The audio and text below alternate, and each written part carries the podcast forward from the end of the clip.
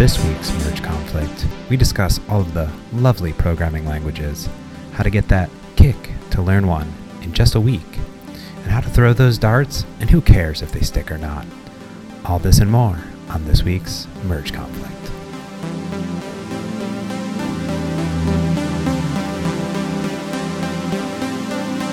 You know, in the past, when I was learning development and programming languages, I found it really easy to kind of open up an IDE, start writing some code, and understanding and learning the core principles. You know, I've learned C sharp and Java and C, and I've kind of evolved to standardize on C sharp, but I can still look at Java code and write C code if I need to. But there's so many new exciting languages that are happening out there like f sharp and rust and go and you know whether it's web or maybe it's you know desktop there's so much excitement going on. And i have a problem frank which is that every time i go to learn a new language i just can't seem to make it stick. Like i go to open up visual studio and write some f sharp which i'm super excited to learn. I really want to and i just don't. Yeah. Well you're in good company because I first ran into F sharp in 2003, 2004, something like that. But I didn't start using it as a real programming language until just recently. So even though I had probably your same level of knowledge right now, I knew the language, I could read some of the code, something, something, something. But I spent my whole day running C sharp code. I think all it is is there's just no reason to switch. Uh, why learn a language if you don't need to use it every day? Well, I mean, to me, I want to learn these languages because I want to know if there's an advantage or there's some interoperability between them or what am I missing out on? When I look at some of the new features we're adding in C Sharp 7, for instance, it seems like those features existed in F sharp or some other programming languages, and now we want them, so we're taking yeah. them. So I kind of am playing that, um, you know, kid or you know that, you get an Xbox, but you get a PlayStation Four, right? So what are the differences there? What are what am I missing out on? Do I need to have both in my life? Um, yeah, you do. Like you, you absolutely do. And actually, you need more than that, unfortunately. So How many do I, I need? Oh, about four or five, actually, of very different languages but let's get there. Uh, I have to apologize right now. I'm a bit of a programming language geek, so I might rattle on a little bit drunkenly trying to get through this one. But getting back to your problem, um, yeah, you learned three languages C sharp, Java, C, uh, but they're all of the same family. They're all kind of essentially, if you squint your eyes and crook your nose and hold your breath, they're all kind of the same language. They have improvements over one another. Uh, C Sharp has structures. It has a good garbage collector, but Java has a garbage collector. C doesn't. There's fine differences, but they're kind of the same language. So I think what you're noticing is a struggle to kind of break out of that family of languages. Does that sound right? Could be. That sounds right. I mean, I think to me it was always like, oh, I can learn a new language overnight. It's just it's just syntax. That's what I always mm-hmm. said. Well, yep. moving from Java to C sharp, you just capitalize a bunch of stuff and you get Pascal, proper Basic. I mean, they were all kind of the same language, just and that's how syntax. I, exactly. And I learned Turbo Pascal and I and I learned some Basic back in the day. We talked about this before, but I think yeah, the problem is like I can go to an F sharp um, user group meetup, I can literally read the F sharp. I can understand mm-hmm. what's going on. But like my brain doesn't want to switch. It's almost like when you go from WinForms to XAML. You know, and you're like your brain yeah. doesn't want to make that switch. Oh, my brain, my brain still hasn't. So please, we'll have to do an episode on that. Uh, yeah, I uh, the last time I ran into that was when I was trying to learn Objective C when I started doing iOS programming, mm. and I had seen Smalltalk actually, but I was not making the connection. All I could see was the C. I couldn't see what they were trying to do with the object system. It didn't make any sense to me. But eventually you kind of grapple with it because, in the very least, in that case, Objective C was of that family of C sharp, Java, C. It's an object oriented language with a procedural language, very simple. We've been using them since the 90s. Is that is that is that my problem? Like F sharp is an is an ob, it's object oriented to some extent, right? It is. It's a multi paradigm language. I think uh, a lot of languages are multi paradigm. They start out in safe, happy spots, though. C sharp started out as an object oriented language, but as you said, it keeps adopting features from F sharp and other languages that are more on the functional side. That's because functional programming has a lot of good things to contribute. But on the same side, object oriented programming has a lot of things to contribute. So F sharp, like everything else, or sorry, I didn't actually mean to say that, like a lot of things uh, is multi-paradigm. But but to get the real benefits out of the language, you do have to learn its home turf. And in this case, F Sharp's home turf is functional programming. So while it is definitely object oriented, you can cut corners, you can write what I like to call like C sharp code, but you happen to use F sharp syntax. You can definitely do that, but you're not learning the language. And it's tougher. I think. So how do I learn? That's the question. Like I yeah. feel like even for people trying to learn C sharp, this is a big issue too. And I think I saw some of this on Continuous's forum. It's like, hey, I've I've learned Objective C and I would like to learn C sharp, right? That's what people come to, or they have no Java, they like to learn C sharp. Mm-hmm, mm-hmm. I don't. There's a lot of resources, but these languages are evolving and they're evolving yeah. fast. Um, so, you know, Swift is on like what two or three, and um, yeah, that's three, I think. Seven. F sharp 4.1 is about to come out. Mm-hmm. And uh, like, where do you begin? I guess is the question because I feel like I'm still even learning C sharp, you know, and and, and it's my main language every yeah. single day. So I don't I don't know. When you went to go learn F sharp, how did you do it? So in F sharp, I, I, learned it once, uh, first as a curiosity. I was a Lisp programmer. And so I can actually make this old joke that you were saying that C sharp's evolving, taking features from other languages. A Lisp programmer would say, yes, they're just very slowly re implementing Lisp. And maybe in 10 or 20 more years, we'll have a full version of Lisp, but whatever. Joke aside, um, I learned F sharp as a as a joke, just as a lark. But then I used started using it uh, more seriously recently after I actually did go to a little user group thing. Uh, a very prominent F sharp uh, community member. I'm going to mess up his name, so I don't even want to say it on air. But Matthias B. Everyone can look him up. He, um, he runs a machine learning workshop and he teaches it in F sharp. And it was that workshop that actually kicked me back into F sharp. Have you tried that machine learning one with him? It's pretty awesome. I think most likely that's my failure is that I, I haven't I haven't like done any type of e-learning or any like type uh-huh. of classes, right? Yeah. I mean, when I learned C sharp, I had a book and I had an instructor that taught me the basic concepts and I just kind of started doing it. Yeah. And I feel like that's what I probably need to do for F sharp, but I don't I don't want to buy a book because I don't read books. I mean, I read books, but I don't like books. Actually, so I don't read books. Where I was going with that long story was I needed the kick of having an instructor, mm. or at least I needed the kick of a little bit of a challenge.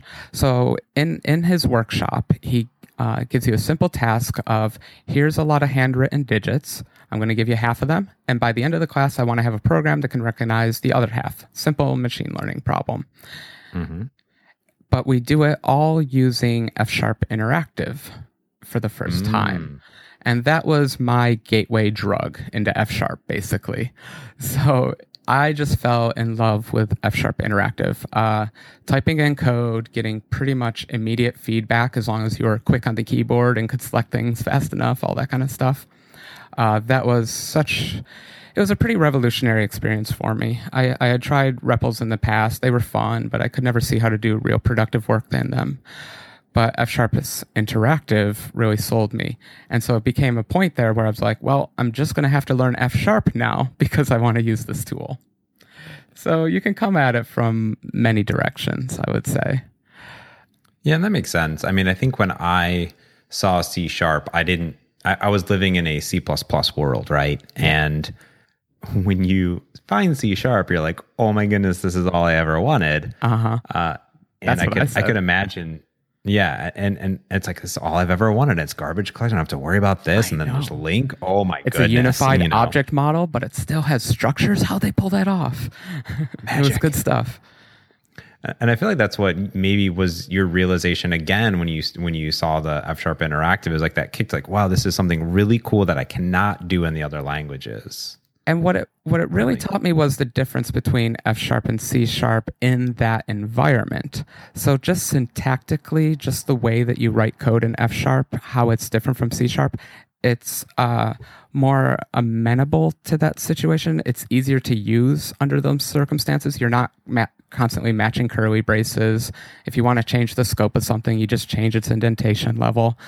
So that's a place where you can start to see that things like languages that take white space seriously don't do it uh, just again on a lark. They do it for really good reasons in that the code becomes easily more refactorable things like that or at least you don't have to have you know the megawatts of roslyn to do simple refactorings.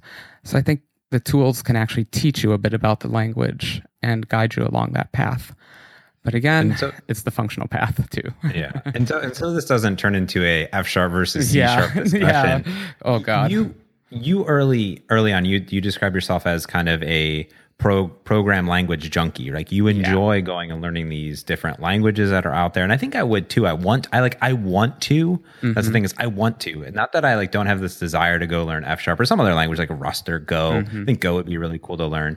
Um, it's not that I don't want to, it's just that I'm failing to do this. But you call yourself like a junkie and yeah. that you enjoy doing this. So how many well, how many programming languages do I need to know? how many do you need to know? Um, I'm gonna go with let's go with families of languages. Mm, so yeah. there are yeah, there are let's go with three top level families. There are the procedural languages, which unfortunately object oriented programming gets grouped into that. So throw that into the procedural imperative group. Okay. Then you got the functional guys. Oh, sorry, we should name some languages. Uh, C sharp, Java, C++. Basically, everything you know goes yeah, into that group. I'm, the, I'm your basic procedural object oriented yes. type of developer. I love the world that I live in. It's great. It's a, it's a yeah. lovely world that I don't want to li- leave, but yes.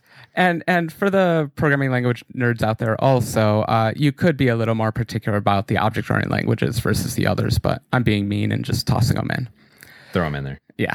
And then the other big family that we all know and love is functional programming. So put mm. that in a whole different group. And then the third one that I'm going to mention is logic programming, which is Prolog, which is if you think functional programming is something to wrap your mind around, try to get your mind around logical programming, where you don't say how to do something, you just say what you want. And it's up to the compiler and the runtime to figure out the computer program. Is that like a Cucumber? Is that like Cucumber? Have you ever seen that? Uh, Cucumber the test program is that the one you're referring to? Yeah, so it's like when when I press mm. blah blah mm-hmm. blah, this mm-hmm. will happen, and like then it knows how to execute based on the verbiage. It's almost like yeah. machine learning. I swear, mm-hmm. it's crazy. Uh, it sounds at least related. Uh, this one, this the common one is more like James is my friend. Uh, Bill is the friend of James. Joe is the friend of Bill. Do I can I contact Joe? And it can figure things out. It can figure out relationships. It can figure out equality. It can figure out a lot of that kind of stuff. Pretty cool. Anyway, came back. Yeah, there's kind of only one language in that camp, but it's so special and unique that it, it deserves to be pulled out into its own grouping. But going back overall, you have your procedural languages, your functional, and then you got these logic languages. So I would say in the procedural group, I'm sure you don't really have much trouble. If you wanted to learn Ruby, you could, right? You don't have any impediment at least in your way. It seems like it's it's it touches the internet and the web. So oh, uh, the web gets in your way. I'm sorry, yeah, native programmer like over here, people. yeah, well, and that's the thing is, I think I even take then this procedural programming down to saying an object oriented is like, well, is it desktop like desktop yeah. slash mobile like in mm-hmm. my world, or is it is it web? Because if I looked at something like ASP.NET, like which is just kind of a big library and it's C sharp and it's you know these Razor templates. I can't even wrap my head around it because it's the web, right? It's completely different yeah. than how I code for the desktop yeah, or for a mobile app device. architecture, things like that. Just how you yeah. think about data flow throughout the entire thing. Yeah, exactly. I agree with you. Yeah. And that doesn't have to do with the language. That has to do no. with like what I'm coding it for. for sure. You know. So I think if I just wanted to learn Ruby as a language, I'm probably sure I probably. You'll get it. It's a class based, object oriented language. Not much to like see that. here. Yeah. I like that. Uh, that sounds up my alley. Now, uh, you could almost say the same thing about JavaScript. The weird thing is, JavaScript does object oriented programming very differently from the other ones. It's not mm. class based object oriented programming, it's prototype based, which is a fine distinction, but bites everyone in the foot while they're learning JavaScript. But I imagine you already know JavaScript because every it's required knowledge now, right?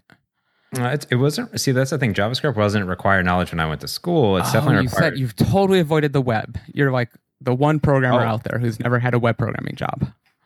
Uh, I've never had a web programming job. No, Wow. never. I jumped. I jumped in right into working So on. Xbox 360 games, and then I worked at Canon, and then I worked on mobile. Oh, um, now, that's not to say I didn't write web stuff. When I worked at my last company before joining Xamarin, the last project we did was like this Chromium, and I had to write like all these like Hogan templates and like all this like you know Node.js stuff, and I I had to write JavaScript, and I had a very difficult time writing it because I wanted to write it like it was C sharp, but it's not how you write JavaScript. No, no, it's not.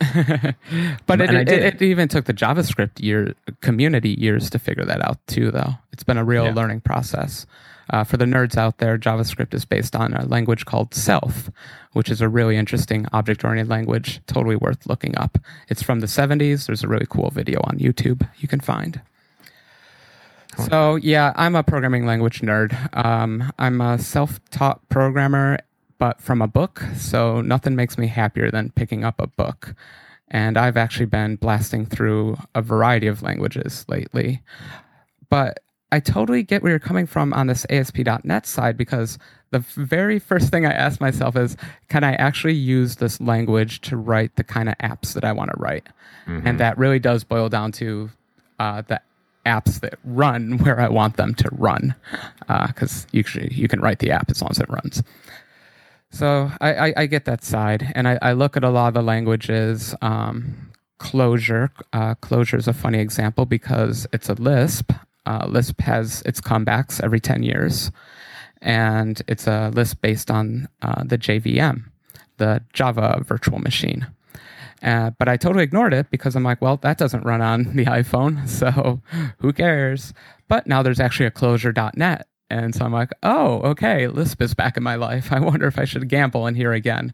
So I am just promiscuous with my programming languages, and it's hard for me not to be and not to think that way. Well, so when you you said you're you're you picked up some books, and I mean the books that I picked up early on were this is an this is a C sharp book, this is a Java book, and they're like these huge behemoth Yeah. books, you know. And there's that joke out there, which is the you know uh, essential JavaScript and like JavaScript that you need to know. It's like there it's like JavaScript and JavaScript Yeah. you need to know, right? And they're like it's a great literally a hundred times the size. Yeah. Um, and that's what it boils down to. And I feel like that's what is that is that how you learn? Do you pick up these books just at a language level, or are you learning in a different, like fun, different way of, of yeah you, you, books? you can't read those tomes those huge books a thousand pages long oh my god who can read that stuff uh, oh but thank Not god that's not how books have always been written and so being the language nerd i actually kind of always went back to the past. So i had to start out kind of i didn't go all the way back but i start out around the 1950s and start seeing what languages are around back then. And I'm totally going to screw it up, so I don't even want to name languages, but we're talking about the Lisps and the Fortrans and things like that, uh, PL1 and things like that. And back in the day, people could write really concise, really short books. it was like some, I don't think the publishing industry had figured out the correct way to monetize. I don't know what was going on, but books were better written. they were shorter, they were smaller, they were, yeah, simpler. So a lot of what I refer to as book learning comes from actually these very old, sorry if you're older than me out there, but to me, very old books uh, that are very nicely written. So you just go to the masters. You find books by Nicholas Wirth. You find every paper Knuth has written. Uh, you find every book on Lisp that you can find. Uh, and then they just branch out from there. It's only when you get into the more modern languages, I think, that you have a little more difficulty uh, because no one writes good books anymore. So that approach yeah, I feel like doesn't I, work. I feel like everyone wants you to go to some website and then do a Yeah. tutorial. Yeah. the getting started. You got to do, how does it go? Uh, the homepage is the one line example. Then you got to do the getting started. Then you got to read through all the tutorials. Then you got to play in the playground for a while. And so what? You can do that for maybe about two or three hours before you lose interest, something like that. Even Yeah, I- that's about Yeah. It's about right. It's got to be fun. I think that's the thing is I want to learn stuff and I want it to be kind of fun. I want to, I think, apply it to what I'm doing on a day to day basis. I think that's why F sharp always intrigued me because I could mix it with my C sharp if I mm-hmm. needed to, or completely write apps like you do in F sharp, like you did with Continuous and some of the other apps, right? You're just doing this all in F sharp and then you give talks on it. And it's interesting. I go to, where was that? I was at uh, VS Live recently and there was an F sharp talk on how to build Xamarin apps. And I've I've gone to F sharp for Xamarin uh, quite a few times, and this room was packed. Oh, really? And yeah, and the presenter, um, she asked, you know, how many of you know what Xamarin is? Like, not very many people, just like a few. Like, oh, we understood it a little bit, or, or how we're using it today with C sharp. There's a few. I said, how many of you know F sharp? And it was 10%, right? Yeah. And to me, that's like, oh, it's an interest in I can take F sharp and I can write it on this. I've heard of this F sharp thing and it mm-hmm. seems interesting. Like, do I need to learn it? Yeah. Is it going to change my job structure yeah. at all? Yes yes to all of the above. the problem is it takes time to learn, honestly. Uh, I think I keep haltingly telling this story, but ever since 2004 through 2014, it took me to learn F sharp to the point where I was actually comfortable. That's not true because I took many years off. So how do you how do you learn a language and really start applying it to your work? Because these people are interested. Do you think um, they were interested in probably its data modeling aspects. But I think I think I said before that to fully get the benefits of F sharp, you have to buy into that other family of languages. You have to buy into yeah. that functional world. I think so. I don't know, I think... like a computer sciencey approach. Have you tried maybe just learning Haskell just for like the one day tutorial, the Haskell one day tutorial, and then go back to F sharp and see how it applies to that language? Like yeah, I think off that, the curve. That's like a yeah, I think that that's a good way to go around it. I feel like a lot of people now, like their learning comes not from books, but it comes from I'm going to hop on Plural Pluralsight really quick, and I'm going to take the yeah. C sharp yep. class. I'm going to take the F sharp class. I'm going to take this class and and go through it. Um, and I haven't tried that because I'm just not a I don't have a a Pluralsight subscription, um, so I guess that's probably my issue. And maybe I just haven't applied myself. And I think it comes back to what we're saying originally is that I need to find that that itch, right? That itch like you did for F mm. sharp. And I think that will push me over the edge. So whatever that oomph is on the day-to-day basis will probably set me over to learn one of these languages. Cause I think I can go to, I think, I think I could go to a user group over and over again or a conference. I could try to learn F sharp, sure. learn F sharp, but it's not until I'm like, I really want to do this one thing and I can't do it in C sharp. And I think we yeah. almost need a great idea. And this is a great, I'm going to throw it out there is uh-huh. that languages could have like a challenge like uh, and it could be a challenge of a walkthrough it's like here's how we do a challenge this is something that you can't do in other languages that is something really fun and cool that you're going to mm-hmm. learn mm-hmm. that's very unique so it's like if you knew c sharp here's like this really cool thing in f sharp that you're going to learn the basic building blocks and then you're going to do something really cool that's like visualization or something like that They're like whoa cool i didn't know i could do that because um, I don't really want to spin up a new Hello World application, right? It's not fun. no, oh my I mean, god, I do. You can only I love Hello those, World. Yeah. Don't get me wrong. Yeah, but uh, I 100% agree with you. I don't know if I'll be an early investor in your uh, app here, but yeah. uh, I will say I really learned a language when I was solving a problem. Um, a, let me give two examples. Uh, I learned the programming language Erlang not because I was actually interested in it, but this is uh, the year 2006. And I am living in India and writing control software for naval craft. And it was such a bear. Just the guideline book for the errors that this thing has to be able to spew out and log and make lights blink and all that was one of those thousand page tomes. It was just dictated to the letter. Yeah. Sounds delightful. of how this thing had to operate. Then all that stuff also had to operate as potentially a ship was being destroyed. So the bridge could be destroyed, the engine room can be destroyed, the machinery room can be destroyed. Things go about wrong on these ships, unfortunately. And so I was writing this software that had to be hot swappable, distributed, cold swappable, everything on the above. It was the most rigorous software I've ever had to write where I was just paranoid to death about everything. And I wrote it all in C. That's the punchline. You should insert a sound effect there. But a bum ching. Yeah, thank you. so when I'd finished writing that software, I said, surely, surely there has to be a better way to do this because that was terrible. And I'm not even sure if it meets all those standards and all that stuff because, oh my God, in the end, it's C with memory allocations, and you're not even sure if that stuff is right ever. Yeah. Yeah. So then I did an internet search and just started searching basically for how do you write fault tolerant software, particularly when the computer is actively being destroyed while the software is trying to run. and I found this PhD thesis by this funny student said um, how to create oh what's the name? It's like how to create fault tolerant uh, programs in the face of software errors, something like that. And I'm like, this guy is finally speaking the truth because he's like, software contains errors and you just got to admit it. You just got to move on. There's bugs in there. We only test, you know, we don't get all the edge cases. And so his whole design and what eventually became Erlang was how do I write software that never fails? Or at least when it fails, it recovers. And that becomes mm-hmm. a big part of it. And so I learned Erlang, which is a very hipster language right now. The cool cats are learning it for like Elixir and things like that. It's very powerful, it's very good uh, for the web because of its distributed nature, but I learned it for a wholly different reason. I was trying to learn from its error handling. I like that. I like that. I think that's yeah. why um, often when I look back at my C days early on, I was like, I always thought there had to be a better way of, of doing this. I think that C was such a, a fundamental building block of of learning a lot of um, fundamentals of development that I mm-hmm. definitely appreciate. I'm glad I don't have to write a lot of C++ now. I definitely know there's a lot of developers that are writing tons of C++ and then bring them into their C sharp and they marshal across and they do all this crazy stuff, right?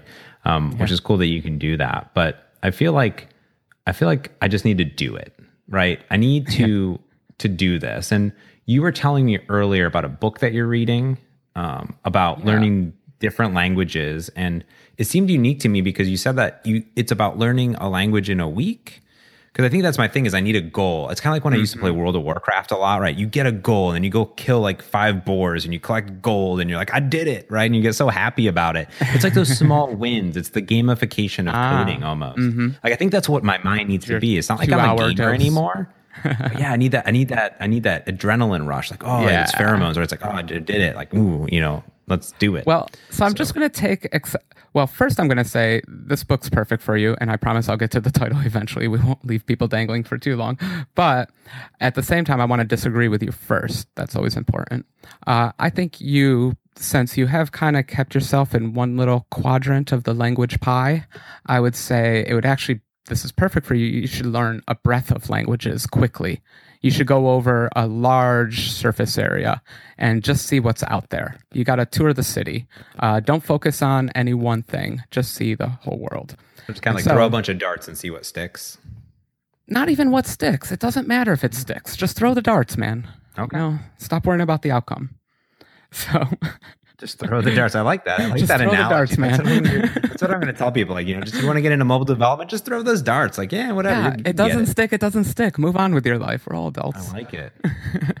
anyway, uh, this book, for those who we've led along, is uh, called Seven Languages in Seven Weeks. And there's actually a follow on to it, Seven More Languages in Seven, I think, more weeks. Something like that. So this book is fantastic yeah, I guess it's a 14 week program. Uh, I recommend a beach, something like that. Anyway, you should, I don't know, maybe you should be by a computer since it's computer language and all. So these books are what they say on the tin. Uh, they'll teach you seven languages in seven weeks. And the first book is pretty broad. It's going to cover languages that you already have a good feel for. And then it's going to cover one language that's just going to kind of blow your mind hmm. and you'll never recover. Is it going to tell me like what I need to install like to get running? Because oh, yeah. like all I have is oh, Visual oh, yeah. Studio. Right? You, you you'll fit. Yep, good instructions. I don't I don't know if they do Windows and let's I'm seeing just flicking through real quick. i darn, Mac. darn, darn. Yeah. Anyway, they'll definitely work on a Mac, most likely on a Linux, and probably on a Windows. Let's go with that. Okay. I like that. So these are fun. So uh, me through this, it. this is your breath. Yeah. This I want you to take a survey course. See all these languages out there. And then we do a recap of did James actually learn any language? no, it's not important to learn the language. It's ah. important for you to be introduced to the concepts. Every language is trying to give a slightly different way to solve a problem. You can solve, I mean, we have the Turing hypothesis, uh, whatever it is, uh, saying you can, there are certain problems that can be solved, and for those problems, any sufficient language can solve them. Ignore that. You are going after concepts. You want to understand better ways to solve a problem, not just a way to solve it, better ways, and keep your mind toward that. I like that. It'll bring me back to my math classes as I learned and developed and got around. There's multiple ways to solve a problem. And what's the, to me, not only just like what's efficient, but what's fun and what's enjoyable to how to solve that problem. Yeah. Like and then you get into the hilarious cases. Did you see someone was trying to solve the FizzBuzz uh, problem? You know the FizzBuzz problem? I don't know the fizz. What's the FizzBuzz problem? Okay, I may, I may going on a little detour here. Sorry, but uh, it's uh, I think Joel Spolsky came up with it. it. It was supposed to be like the dumbest interview question that you can possibly ask, and hopefully, but surprisingly, unfortunately, sometimes people still fail at it. It's something like. Uh, print out all the digits on the fives, print fizz on the threes, print buzz, and on the multiples of five or three, print fizz buzz. I don't know. That's it's something like that. That's the problem statement, and someone solved it with a neural network. so it was kind of hilarious. They just trained a neural network. They just kept feeding it numbers, feeding it the results they wanted, just kept patiently waiting for it. This is a trivial program to write in pretty much any language. And yet he taught a neural network how to do it. It's pretty hilarious. So there are often weird solutions to every problem, too. I love it. I love it. Well, I think that's the fun world of development languages and just development in general is that there's so many ways to get around something, to implement something. And there's always new programming languages happening. So I'm definitely going to pick up this book on Amazon. We'll put it in the show notes of the show. But I think I'm super interested in like what programming languages are people learning? Like how did they learn it? We'd love some show mm-hmm. feedback. Um, I'm super interested because I think I think I may pick up this book. I'm going to pick up the book. I'm going to try some stuff out. I'm going to throw a bunch of darts. Going to see what's happening. Um, report yes. back. Um, but who knows? Because I think everyone learns a little bit differently. So I'm super interested to see what did we miss. How are you guys learning? Uh, you guys and gals learning this stuff. Um, reach out to us. Uh, you can leave comments on the show notes uh, at mergeconflict.fm. Reach out to us on Twitter at mergeconflictfm. Um, or reach out to us personally. I'm James Montemagno. And I'm Frank Krueger. Thank you for listening.